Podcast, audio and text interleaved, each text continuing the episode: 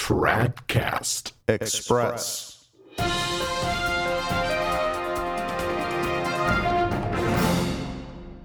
Tradcast Express. It's Tuesday, August 8th, 2017.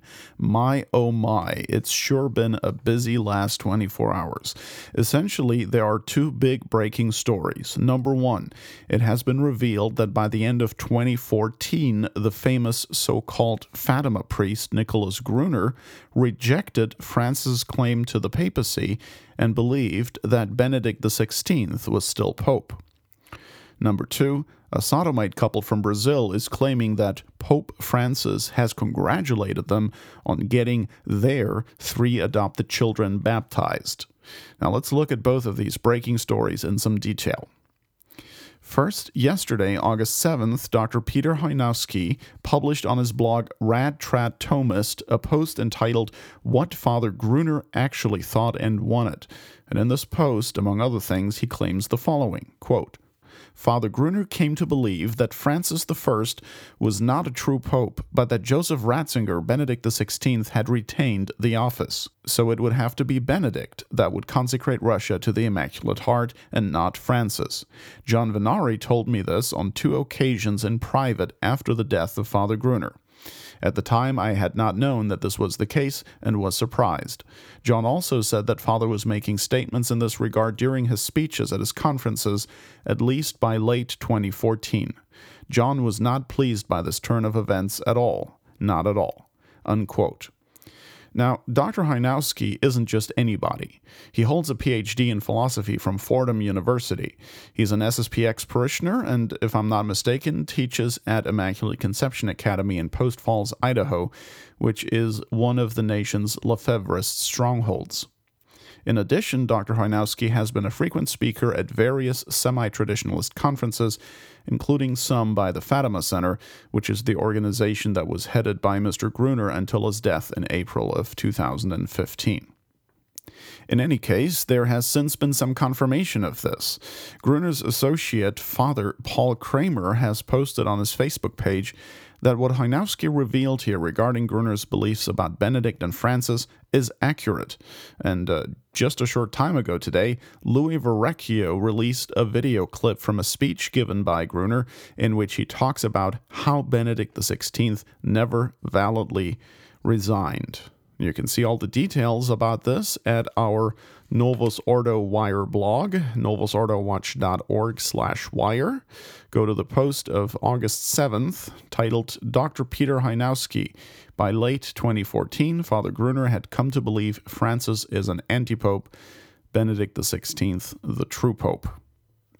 So, this bombshell revelation here is surely going to cause a firestorm of problems at the Fatima Center, at the Remnant with the SSPX, and probably among a few other semi traditionalists. By the way, a new photograph has just emerged, taken very recently, of Benedict XVI, in which he is seen wearing the fisherman's ring, which is a ring the Pope wears with which he seals his official documents. When the Pope dies, that ring is destroyed for obvious reasons. Now, with Benedict, when he resigned, that ring was not destroyed, but reportedly a big X was carved through it, and uh, I guess that's the ring he's uh, still wearing now. So, whatever. Look, folks, all this stuff about, ooh, Benedict XVI is the real Pope is nothing but a, a sort of sedevacantism light. Okay? Do you really think that anybody would be talking about Benedict's resignation now if Francis had turned out to be, say, a St. Pius X? Of course not. Are there a number of things fishy about Benedict's resignation? Yes, there are indeed. But I believe they are entirely by design because this ultimately helps to advance the modernist revolution. Look, it was clear that Francis wouldn't be able to just steamroller through with his program of apostasy just like that. Too many people would be offended and would resist. Well, the Vatican II sect obviously can't risk losing all of those. So, what do they do? They create an ostensible alternative pope, so to speak, that the conservatives in their sect can fall back on and attach themselves to as the real pope. This keeps them from leaving the Novus Ordo Church altogether, and especially keeps them from defecting to Sedevacantism, and it ultimately allows Francis to continue at full blast because at the end of the day, he really doesn't care if anybody believes Benedict is the real pope or not, because that doesn't keep him from appointing bad bishops, giving out marriage annulments like candy, and causing more damage in all sorts of other ways. All right, let's move on to the other big story today. Tony Reyes and David Harrad are two sodomites in Brazil with three adoptive children who were baptized in April of this year in the Cathedral of the Modernist Archdiocese of Curitiba. This event, of course, made front page news in the secular press back then, and now they're back in the news because after writing to Pope Francis about it, they received the following response from the Vatican quote, Dear Sir, the Holy Father has looked appreciatively at your letter, in which you expressed feelings of esteem and veneration, and expressed your wishes for the good spiritual fruits of his ministry as pastor of the Universal Church in thanking you on behalf of the successor of Peter for your demonstration of attachment and your honorable words, I can assure you that Pope Francis also wishes you all the best and invokes for your family an abundance of divine graces in order that you may live constantly and faithfully as Christians, as good children of God and of the Church, sending you an indulgenced apostolic blessing, asking you not to forget to pray for him I take this occasion to express my fraternal esteem in Christ the Lord. Unquote.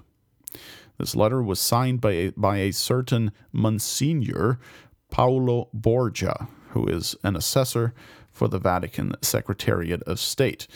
Now, you can read about this with uh, all the links and photos and other details on our blog at novusordowatch.org slash wire. Just click on the post of August 8th entitled Brazilian Homo Couple Flaunts Vatican Letter for Baptism of Their Children. Now, this story is making waves, at least in the Portuguese and Spanish speaking press right now, after Reyes posted this on his Facebook page yesterday. And uh, now he's already given an interview to the local radio station in Curitiba, so he's making sure that this is getting coverage. Now, at the same time, some are saying well, wait a minute, this is just a form letter from the Vatican. Okay, we, we can't assume that Francis actually read what Reyes had sent him and, you know, so forth. So everybody gets this letter and, and, you know, you get the idea. The point being that, you know, maybe this is really no endorsement whatsoever of the two perverts and their pseudo family.